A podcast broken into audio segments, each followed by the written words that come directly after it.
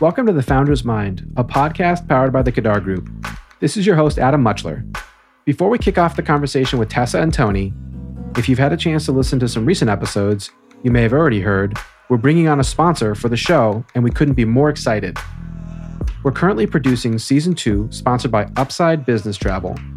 More on all of this soon. For now, on this episode, we have Tessa and Tony, a father daughter duo representing the family behind the DC institutions Baked and Wired, A Baked Joint, and La Betty. We chat about the importance of community, how to intentionally create space for gathering, and avoiding the pitfall of trying to recreate a hit by focusing on different concepts with each new endeavor. Listen in. Um, I am here at La Betty with Tessa and Tony, the co founder, founders, owners of a food empire that I admire in DC. Uh, welcome, Tony and Tessa, to the Founder's Mind. Thank, Thank you. you. Thank Thanks you. for Thank having you. us. Very excited to chat with you all. Uh, and I'd love to hear about where we are, but also, you know, a baked joint, baked and wired. And I'm going geographically from east to west here. Um, but a little bit about the origin story and what, what you all are cooking up, literally.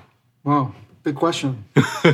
um, well, I'll start and I'll let Tessa sort of take it from there. She's she's more eloquent than I am. Um, we started 18 years ago, almost 19, at Baked and Wired. Um, it was a small thing. We weren't never in our wildest dreams that we think that it would turn out to be what it has turned out to be. And we just have had you know a really good time with it um, we had baked for i don't know maybe thir- 12 13 years before we opened the second location um, and um, now we have betty Yeah. so A whole new world. a whole new world yeah. and our goal was always to sort of have different concepts right i mean we we didn't want to get bored with doing the same thing in another location uh, and taking away from you know the inherent personality that each location develops right? It's sort of hard to replicate sequels are usually not as good as the first one. And that's been our mindset is to have um, the new concepts develop um, that are sort of tied into the original concept but not the same thing. That's awesome. And it seems like, and I'm just going off a baked joint, you've got lines on K Street and you've got lines in Georgetown. So there are things happening. Yeah, there are things happening. I think, um, like he was saying, we've always remained really true to who we are. And that's really like who we are as a family and our personality, and really expressing that through the stores, even when someone says that might not be a good idea, or why are you doing this, or you should do this. Um, really, I think staying true to the vision and expressing that to our team. I mean, we would not have these locations and these lines at the door if, of course, this stuff tastes really good. And we have a great bakery team who's really committed and they put a lot of love into small batching everything. But, you know, the people at the store actually selling the goods. So we really, I think, what's made it so um, cool to to see, and I think what people are drawn to as well is it feels very authentic in there and that's our staff being able to self-express themselves in a lot of ways they play their own music they wear their own clothes i mean truly our dress code rule is just wear closed toe shoes please no tank tops for the guys yeah no no armpit coming No, we don't out. need to see that. No, we don't Yeah, want to see no that. armpits hair coming out um, that's it and i think um, that's what we've really tried to maintain throughout all three locations is just really that authentic cozy personal vibe that while it's expressing individuality in a lot of ways it that also fosters community because people really feel like they're coming from all types of walk and there's someone they can relate to on that floor and they feel like they're part of this world too Yeah. That's amazing. And I think one of the things, so I do executive coaching and I work with a lot of corporations, but there's all this talk about like bringing yourself to work, being your authentic self, and like what does that mean for a corporate culture? And the theory is that when you allow people to be themselves, you get the best out of them. Mm-hmm. And the practice is what you're describing here is you get the best Yeah. out of people when they can show up and, and be as much themselves as they can mm-hmm. at Yes. work. Absolutely. That's really cool. Absolutely. And then just it's ultimately coming down to finding those people who love people and really want to make this a place that they don't just clock in and out, which is incredibly difficult in a fast service kind of Yeah, yeah. model. Um, but who really want to make this a home and really a place that they can not only connect with each other, but we see them developing these wonderful relationships with the customers as well. They s- see them, they know exactly what their order is. But beyond that, it's, oh, you know, how was your vacation last week? Or how's your daughter's first day of school? And seeing kids grow up through there that we've seen them being pushed in strollers when they first come in, and we're then see them on their sixth birthday, and we know what kind of quiche they like to get. and um, I think that's a big part of it too, is really uh, getting people who work with us to really love it as well and get something out of it. So when they leave work that day, they really have had their own experience. Um, and I think really, whatever you do, you should.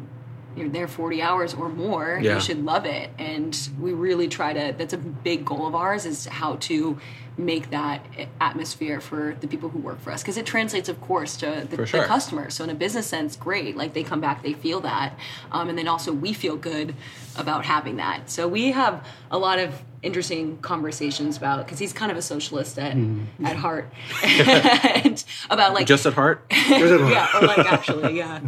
Um, and about how to not go the route of just being turning tables, Yeah, money monger, transactional. transactions, Yeah. but how can we feel good about serving Yeah. a product and yeah, like making some money while we do it, but not being greedy. How can we Yeah. how can we serve our community and serve the people who work for us and treat them fairly and feel good at the end Yeah, of the yeah, day? yeah. No, I love that. Yeah.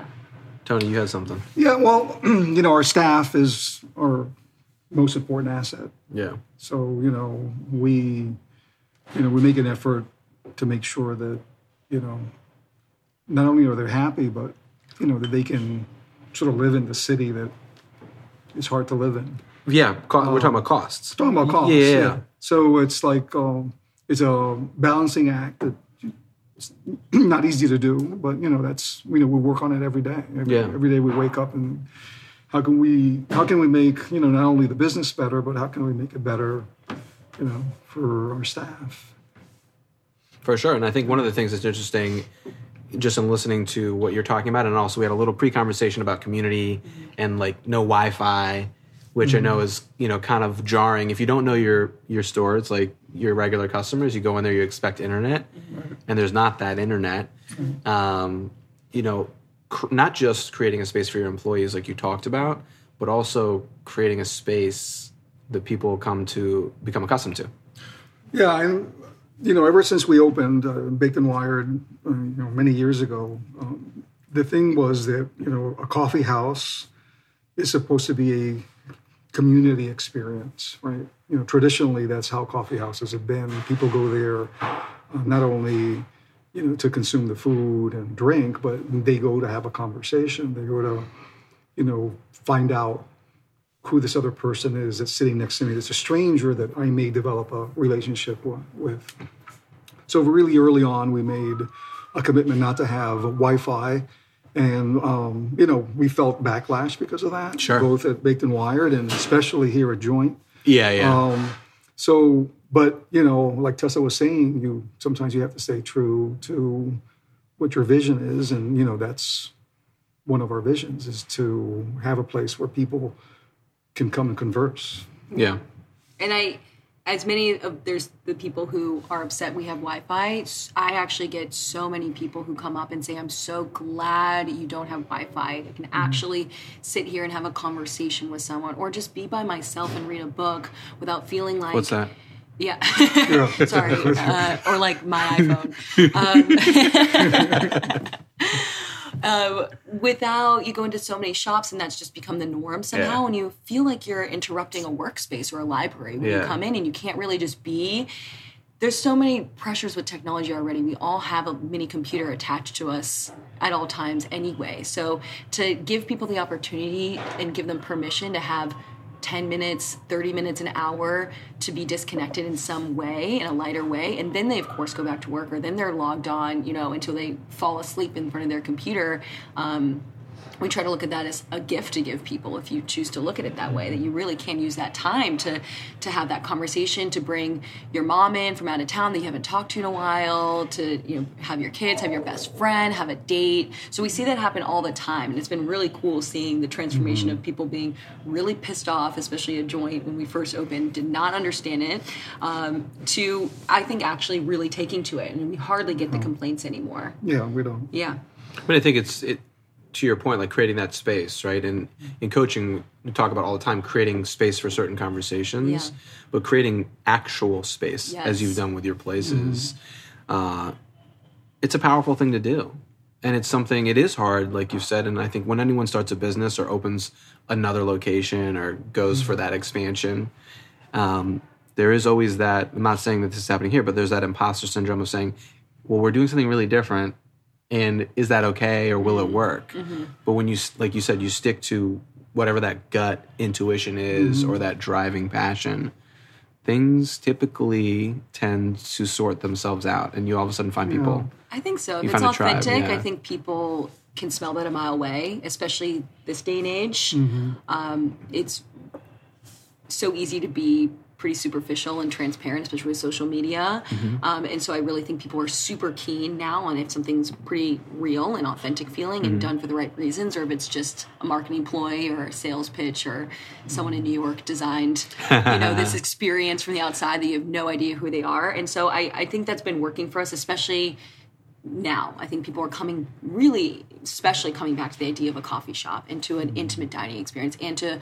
a little bit of privacy. Even um, I think it's it's more important now than it has been in the last few years. Oh, for what I sure. think. Yeah. No, I totally agree. And there's this, I, I see kind of like this, like really interesting extremes. Big box, like high volume, mass chains, and then super boutique, like small, mic, like just in, independent businesses, and then everything else in between kind of gets lost. You're either Starbucks or Yes. you're baked and wired. Yes, absolutely. You know, and if you're going for anything in between, people don't have the attention or patience for it, right. which I think is interesting. Yeah, I think we we agree. Uh, you know, middle of the road is a dangerous place to be if you're if you're a business owner That's where the cars are. because that's where the stay on the side, one end or the other. Uh, but y- yeah, I mean, I, I just you know feel that. Um, I mean, not only us. I mean, there's a fair amount of places in DC that, Yeah. that you know share or not share, but you know more or less think like we do. Sure. You know, ingredients are important. The experience is important, and we're not unique to that. Um, but we're true to it, you know, like mm, other businesses uh, in the city are. But yeah, I agree. I mean, we've made a decision not to be in the middle, uh, and you know, it's, it's worked out for us, you know, fairly well. For sure.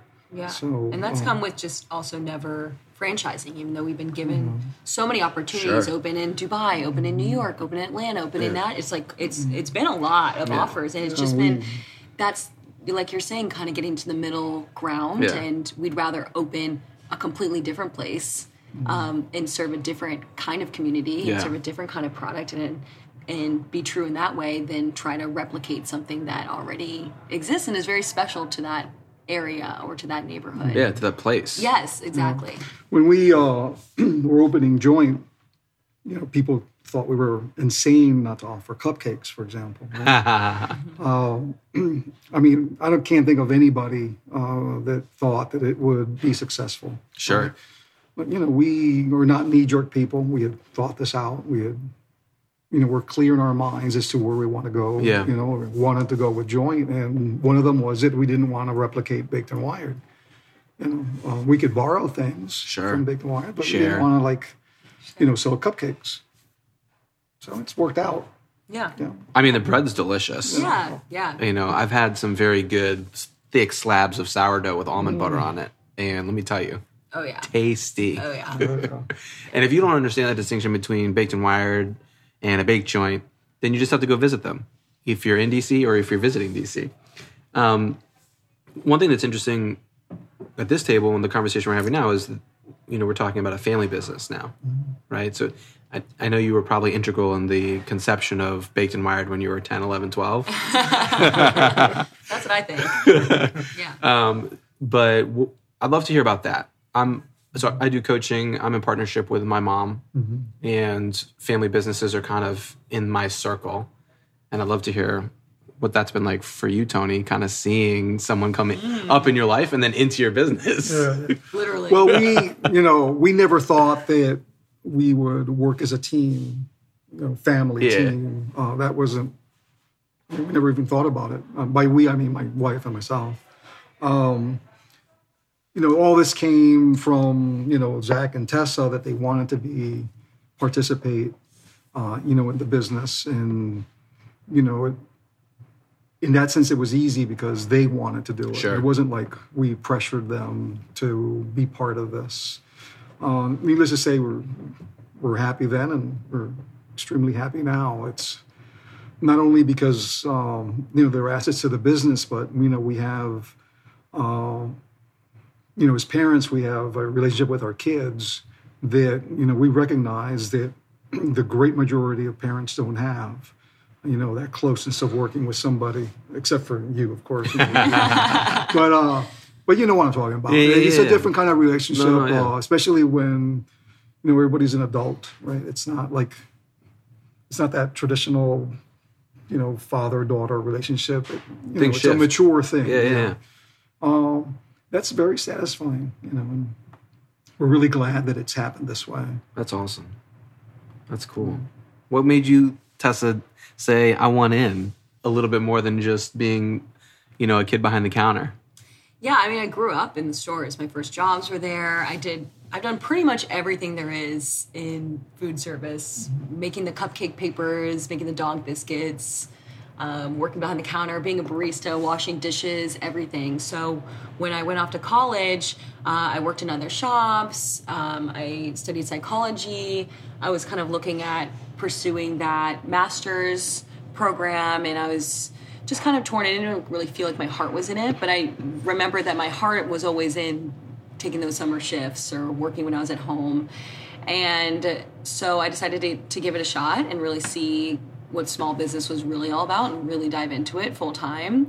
Um, and I gave myself a year to see if I liked it, basically, and if not, I would just apply to grad school and get on with it. And here I am, you know, over six years later. and so I tell people I just got my PhD in small business Oh yeah. Oh my gosh. and it's been the ultimate education um, to really give you know been given the opportunity and the trust to take on more responsibilities than if I was just you know some schmo walking off the street um, and really getting that intimate knowledge of how you run a business. And then also being able to come in from a, a younger generation standpoint of how we can bring fresh ideas into the business as well um, and be really integral in that especially with baked which is about to hit 19 years you know. How do you keep a bakery cool that long? Um, and Tony I think it, yeah. And I think it's all of us like really working together to to do that. It Yeah. takes the the expertise and the knowledge and the um, the years behind knowing how really Yeah. what it's like to have a bakery, which is I think a, lot, a whimsical idea for a lot of people. Sure. Um, but then also bringing in the the my naive probably ideas and my whimsical ideas to to keep it fresh and keep it fun and keep it exciting Yeah. and, and young. you Yeah, know? but but that's what's made us survive today. I mean, we are who we are today because of that infusion of fresh yeah. ideas. Um, you know, um, of us, you know, saying, yeah, I mean, we want to cater to the young people. I mean, we're coming, And you're coming. and we're not even the youngest generation. I know, and now I'm, I'm old. I feel like so Older, I need older. to get the yeah. We need to get the. If next you're old, what batch does it make. Tony? Let's just say you're old. You're older than some people. He's older than some people. I'm definitely not a young. Yeah, I'm not sure if. I'm older. I'm the oldest. Um, but yeah, I mean, I think that um, one of the things that I that we work on hard is keeping it fresh. Yeah. it's not easy when you're running a business to, you know, be making changes all the time. Uh, you know, it's a risky thing because you people tend to, you know, just get into that comfort zone and just sort of live there because it's comfortable. But you know, I think that what Tessa and Zach and our staff, which is really young to begin with, you know, brings us that energy of youth and ideas of youth, and you know, we try to implement them. That's great. There's the, what I love right now in listening to you all talk about your businesses and the experience that you have with each other and with your staff is that it sounds like it's developed over time, obviously, and it's a manifestation of personal values and beliefs. But it's a lot about what people talk about as far as creating culture. And one of the really interesting conversations that's happening that I see is this intergenerational conversation, right? Like there are people who have a ton of experience but aren't keeping up with sort of the newness of the world. But there are also people that are f- newer that are naive or you know aren't respecting or understanding that there is a lot of value in well-worn wisdom. Yeah, Yeah. I mean, just straight up. absolutely. And having that in your business, and I have it in mine as well. Mm-hmm. You know, I say Leia is my biggest strategic advantage. Yeah. Right, because we can talk to each other and push each other, but also balance each other. Right. You know, when we're working with other people, and it, from a business concept and brand and all that stuff, you cater to a large, wide range of people. You could argue everyone. Yeah, and, and we try to figure out what our demographics are, and you know, it's like everybody, like you said. I mean, Yeah. we, you know, we have older people and younger Yeah. people, and you know, it makes us feel good. Yeah. that we can we can do that. Um, but again, you know, you know, I can take care of the old part, and she takes care of the young part. Your Sort of demographic, it your demographic are people that love a good cup of coffee, Yeah. an iced tea, and something Yeah. baked. That too. There you Food is go. good. We forgot about the food. yeah, we haven't even talked about the food. The food is good, so that helps a lot. Well, yeah. there, this will say something. Every now and then, I don't know if you experience this with food or drinks. You'll you'll have a experience with a type of food or a drink, and it kind of like gets rotated into your regular mm-hmm. order. Mm-hmm. And the hibiscus mint iced tea at at um, Baked and Wired. When I had it, when I was when I helped I helped open the Apple store in Georgetown, so I was going there a lot more mm-hmm. regularly. And the moment I had that, every place I go, I'm like, "Do you have hibiscus mint iced tea?" It might not be the same, but like, can I get some of that? Yeah. That's been on the menu since open. Since we opened. Yeah. So First- 19 years. First been- thing we opened, we Yeah. uh, uh, our neighbor was, uh, or both of our neighbors were like the owners of Sushiko, okay. and uh, they're in the Glover ones Park. who up in Glover Park. Yeah, yeah, good spot. Uh, Bakaya now. Yeah, yeah, yeah. But they were the ones who sort of turned us on to this hibiscus mint, and uh, the guy that sells it is a Sudanese guy out of Austin. Oh wow. Who at the time he- I don't know if he's doing that now, but he was bringing in hibiscus from Hmm. Sudan and mixing it with Texas mint, Wow. and that's how I mean, it was Yeah, good. the- like yeah, it is uns- really good. Not still drink it. unsweetened, like good flavors. Oh yeah, fun that's color. the hangover cure. We tell Oh, our okay. kids, you have a big cup of that, and you're good to go for your That's shift. funny. Yeah, Well, what what's the genesis? You have you have baked and wired in Georgetown, Mm-hmm. right? And what started this? Let's do another place. How did that come up yeah and evolve? Wow. I don't know. I mean, we had been approached and we had looked at other places throughout the year, Sure. locations. Yeah. I mean by, by that. Um, and this one came up, the K Street location, which, you know, I don't know why it clicked. It just felt, you know, right. And at the time, this was all parking lots, and you know, that 295 here was it's a Mess. is a mess, Yeah. right? Um, there wasn't much around here, uh, but it just felt well. Felt like Yeah. you know we should be here, and so we made that move. You uh, know, without really knowing that it would develop into what it is today, which is like a high density, Yeah, I mean, we're uh, sitting underneath a large apartment building. large apartment building, and more going up, Yeah. and off- office buildings going up. Um, so you know, I, I think it was more that that this location felt right. And at the time, we didn't know if it was going to be a baked and wired or something else, and all mm-hmm. that sort of like developed, you know, by itself. But it was more like this neighborhood felt right for us, and Wow. that's what made it happen. And you just leaned into it. We just went in all all in. And um, Scary. it's scary. Yeah. Tell me. Yeah, well, no, it was scary because we're moving into, we're doing a concept that, you know, it's not what we do. Like, you know, for example, you know, the bread program. Yeah. You know, once we decided that we were going to do something like this, we had to say, well, how do we start a bread program? You know, East Coast does not have a culture of eating bread. We just don't. You know, it's a West Coast thing. Yeah. We're not SF. That's right. We're not SF. um, So you know, we went to New York. You know, not much bread there. Yeah, there were some bread Yeah, places, course, but for the size of the Yeah, of city, you know, not that much. But you know, on the West Coast, it's different. Yeah.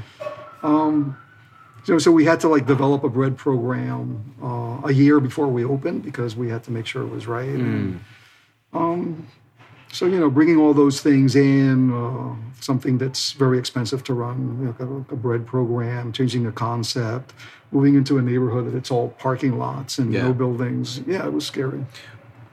It's expensive to run like equipment and like pre like investing up front, everything. Everything, uh, you know, the bread bread programs don't tend to be profitable. And they sort of work uh, when you make it part of your business, like all the sandwiches that we make. Sure. We use our own bread. Right, right, right, right. You know, that's what you know makes it, um, you know, a little bit more palatable Hmm. as you know as a business.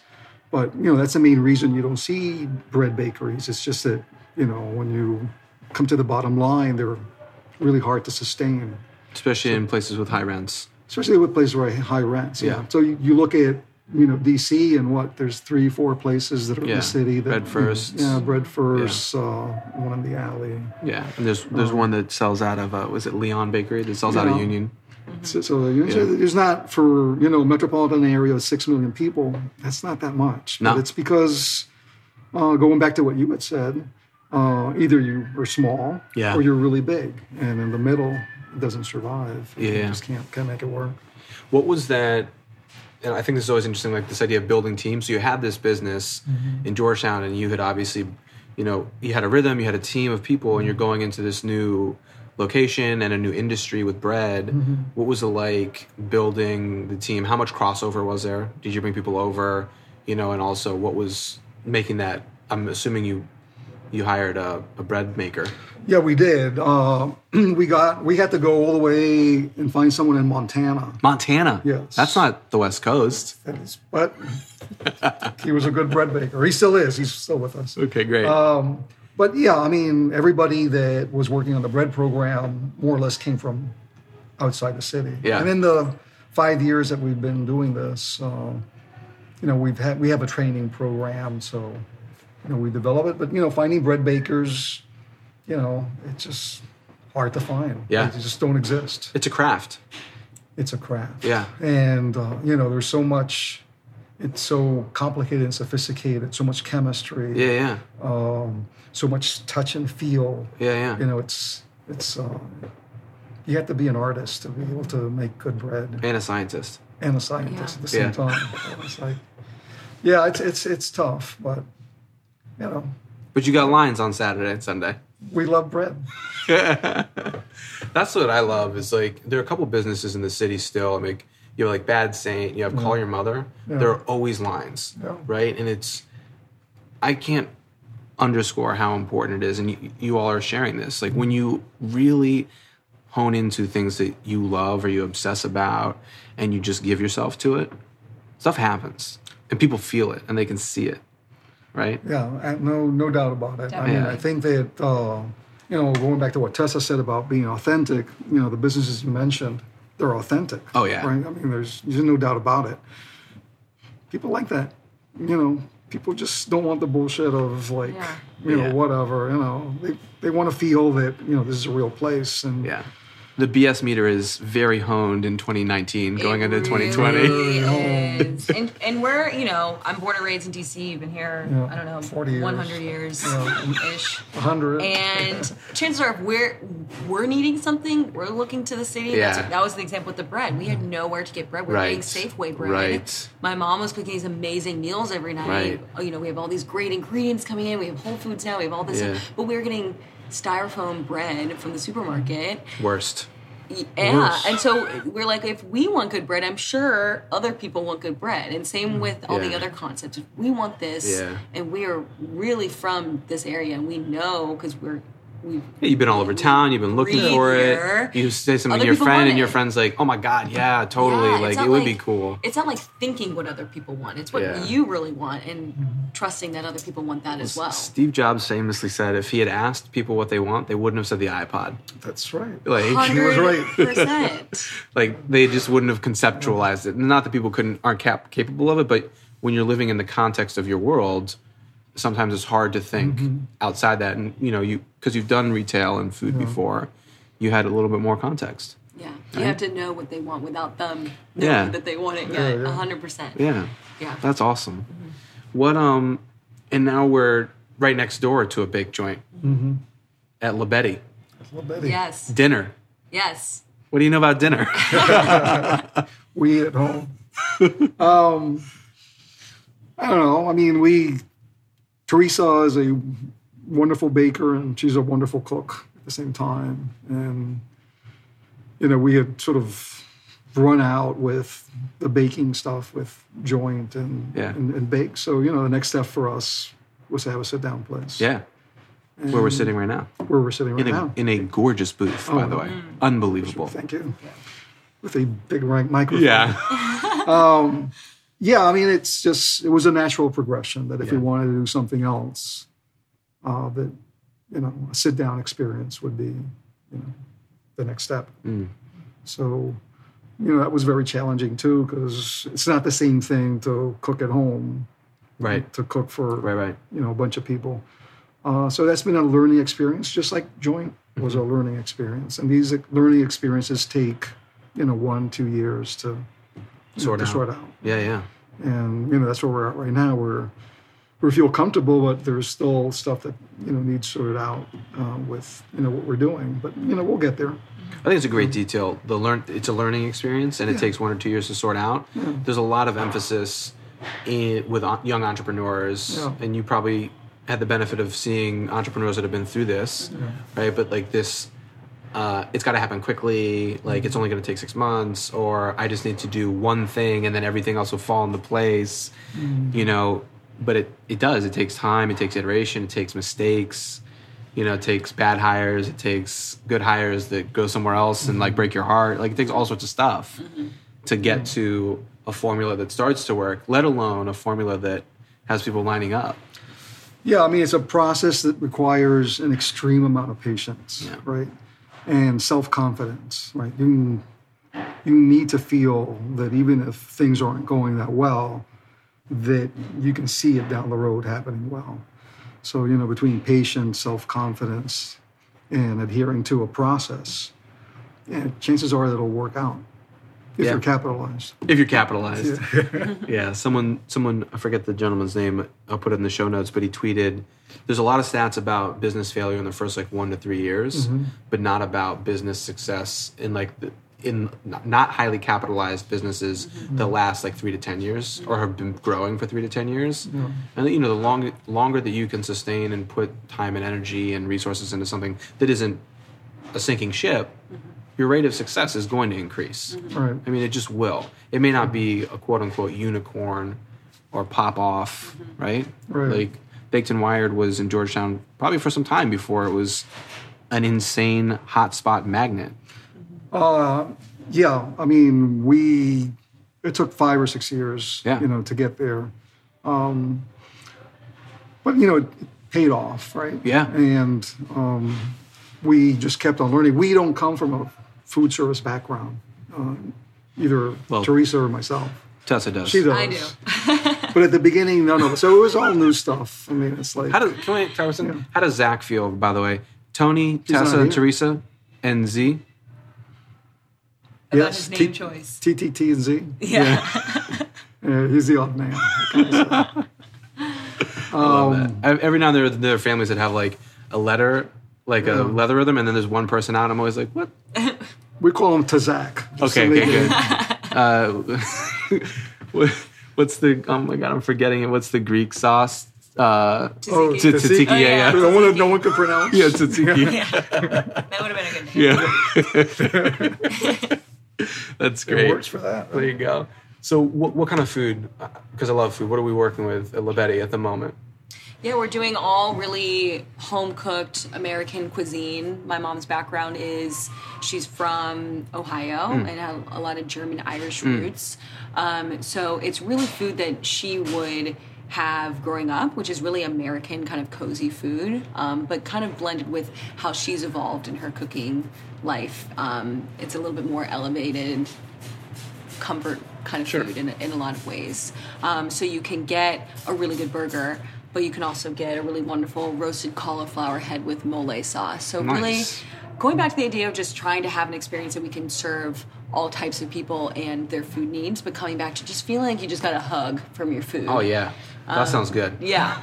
And um, I'm going to go back to this space real quick because, and it, this is probably an influence of my dad. My dad is unofficially, um, he was a naval architect. He built a boat in the 70s and 80s with his dad, although he's not a trained architect. And then the boat's been around since then, and my grandparents lived on it for a decade. So it's it's it's it's water tested. And then he built the house that I grew up in. And so like when I go into a space and you can literally you can see like the wood like if this is solid. This is not mm-hmm. like you know plaster and mm-hmm. just like plastic chairs. Like it's a it's a really well thought out and like the space feels warm. Mm-hmm. And it's cold outside, Yeah. Yeah. but it feels warm. But it feels just warm. like visually and physically. Yeah, yeah. Yeah. That's a great that kind of when you said the hug like Yeah. you can feel it in the space also. Yeah. So we, uh, you know, Zach and myself, we designed the space, and we wanted it to feel that way. We Yeah. wanted it to feel, you know, cozy. Um, to have booths that didn't feel like you were sitting, you know, in a place that, you know, was not friendly. Yeah. So you know, wood offers so much warmth. Yeah, yeah. You know, darker colors offer warmth. Yeah. Um, you know, carpets. Yeah, yeah. and, you know, dim lighting. Mhm. So you know, we wanted to marry the space to, you know, the home type food that Mm-hmm. you know Teresa was cooking, and make it all a cozy experience, That's even awesome. when it's cold outside. Yeah, no, I mean, like I got, you know, I got a couple layers on. Yeah. I try not to wear my winter coat until at least Thanksgiving, Good because we, I was in Chicago for long enough where Oh. like it was like, that's just not you got you got to hold out. Yeah, yeah, yeah. But um, what? Kind of just thinking about these three places and where things are, you know, at the moment. I'd love to hear, and I know listeners appreciate this, and I know it can be hard sometimes to talk about. What's what are some of the challenges that have come up that you've worked through? If you want to share one or a couple, I'm sure there's been more than one. Wow. I'm sure there have been more. You're, you're, you're hurling tough questions. Um, wanna yeah, talk we've about had- interesting things. Yeah, yeah, yeah. Well, we have a we've had wow, I don't know. I, you know, I think one of our challenges as a business, right, Yeah. is, is staffing, is finding the right the right people, um, you know, to work at the at, at the business and you know have them feel that they're part of it and that they're happy. Um, I mean, we've had a bunch of challenges. Uh, Tessa got almost punched in the face uh, when we opened joint. By Someone twice. Yeah. Same person or different person? No, different people. Okay. Yeah. I don't know if that's better or worse, but Yeah. Yeah. So that's how rough this neighborhood was. yeah, yeah, yeah, for sure. Uh, just like Were you a little bit cashless then, or Were we cashless? cashless uh, here? Like No. cashless? No, we had cash. No, no, no. You know, like Oh. you know, like no register, like no cash registers. No, no, we, You did, We- yeah, yeah. we yeah, and we Yeah. still do. We that's an important thing for us. by yeah, the yeah. way. I mean, we- Accessibility. Yeah. it's exactly. accessibility. Yeah, you know, 100%. not everybody has a credit card. Yeah, actually, lots of people. Lots of people don't. Don't. Yeah. Yeah. And we feel like you know it'd be much easier for us to run our business without cash. Sure. But you know, what about all those people who don't have a credit card? You know, Yeah. Why shouldn't they have a cup of coffee? I mean, I think about that even when I'm walking on the street. Like, I, mm. I like I like to give people a little bit of money here and there. Yeah. I never have cash on me. Yeah. Oh. And, I, and I think about that because like everywhere I go, there's takes credit cards, you know, and so like I don't ha- I don't even have that like in my pocket, Yeah. Yeah. and it's it's changed the dynamic of my relationship with people on the street, yeah. Yeah. Yeah. For you know, which is kind of interesting. Yeah, it, it is. I mean, I never thought of it that way. I mean, for me, Yeah. some people Yeah, yeah. some people are opposed to that, Yeah. but like it's just like b- just even having the ability to Yeah. you know put that out there when you when you connect with someone. Yeah, I you know I see what you're saying. It's it's, it's really interesting. Yeah. Yeah, and our cash tips have gone down so much, but our credit card tips are Yeah. getting you know up and up and up and up. people have less cash, Yeah. uh, or carry less cash. Yeah. Yeah. But there's a chunk of the population that that's Yeah. all they have is cash. Hundred percent. So, you know, it's it'll be unfair not to Mm-hmm. not to give them the opportunity to you know be part of Participate. our- yeah, Yeah, no, I think that I think it's amazing. I think and I, I believe um, a lot of people don't consider that or realize that. Mm-hmm.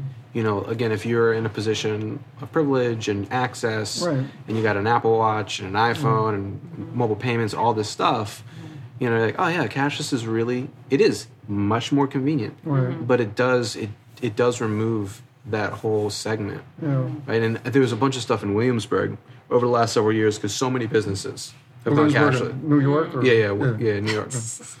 Not, not Virginia. No, no, Not no, no. colonial. I think they legally have to stick with cash for authentic for authentic reasons. Um, but Williamsburg, Brooklyn, New York. Okay. Um, but the, the, you know, you can go blocks Right. where it's just cashless, and people have signs on their doors. And one claim is security Sure. of the employees, which I think is important. And I res- and I I'm sure you know that more than Sure. than your average person. Yeah.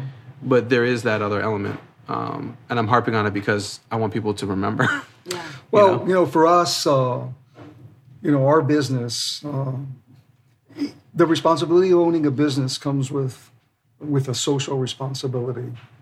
You know, to be part of the city, to be part of the community.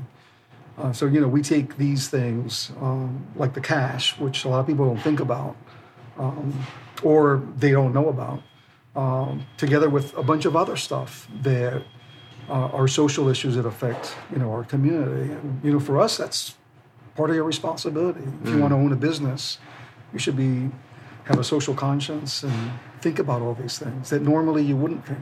Right? Mm-hmm. Like, easy not to take cash, but what about the other guy? Mm-hmm. I love that. I mean, it, it it really digs into the theme that I get in this conversation, which is like attention to detail and like thinking about things more holistically. I mean, from ingredients to not trying to repeat something because you know it's never going to be the same as your first location. So you got these Yeah. three different locations. To cash because of accessibility, like it's and how you treat your people and how you think about your business. Attention to detail, and I feel like that's a great closing spot. Yeah. Perfect. Like I really have appreciated having both of you here, Oh, thank you. and for Thank you, having me you. uh, at La Betty. Thank you for being on the Founder's Mind. Thank, you you. so It's much. been a pleasure. What's My the pleasure. What's the best way? We, if we got listeners in DC, what's the best way for them to uh, check out your spots? You got Instagrams, websites. Oh yeah, yeah. Uh, you can check out our Instagrams um, at Baked and Wire DC, at a Bake Joint, at La Betty DC. Check out our websites, Facebook, Twitter. Hey, just come on in. Yeah, just come and say come hey, in. and you got to try for yourself. You can only eat through your eyes so much on the social media feed. Exactly. There's nothing like being there in person. And if you're walking by and there's a line, you know you're at the right spot. It's it's one of the two. You know three. you're at the right spot, and I'll say we crank fast. you. It does. through. It does move It's fast. Scary, but just hold in there. And at Baked and Wired, you got you know you got the bakery line, you got the coffee line. Right. That was a good uh, operational Undercover, update. Yeah. We want to we want to make it confusing, so yeah, that's what we yeah. did. Keep you on your toes. Thank you so much. Thank, Thank you. you.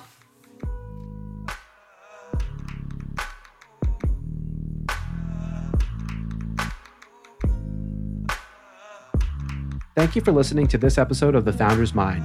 Check back soon for season two, sponsored by Upside Business Travel. Learn more about Upside at upside.com. If you like what you're hearing, we'd love your support. Sign up to be a funder of The Founder's Mind. To support the show, you can go to the show notes or head to thefoundersmind.com and click the link Funder.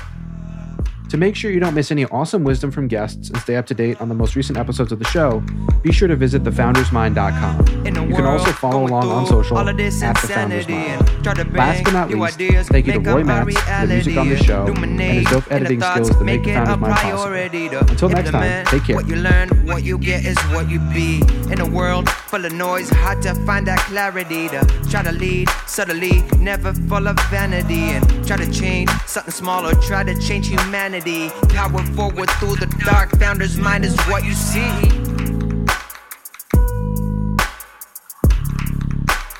Founder's mind is what you see.